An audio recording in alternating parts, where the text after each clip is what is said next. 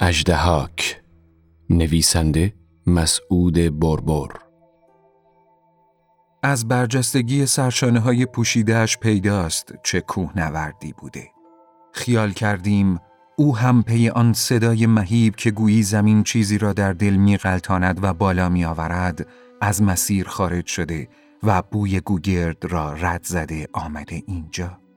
اما اندامش میان صخره جوری جاگیر شده که انگار سنگ های دماوند را پیرامونه و تراشیدند و شاخه های سترگ پیچان گرد تن او رویدند. قبل از اینکه سر بلند کند، هیس هیسی بیتاب از گلو بیرون می دهد.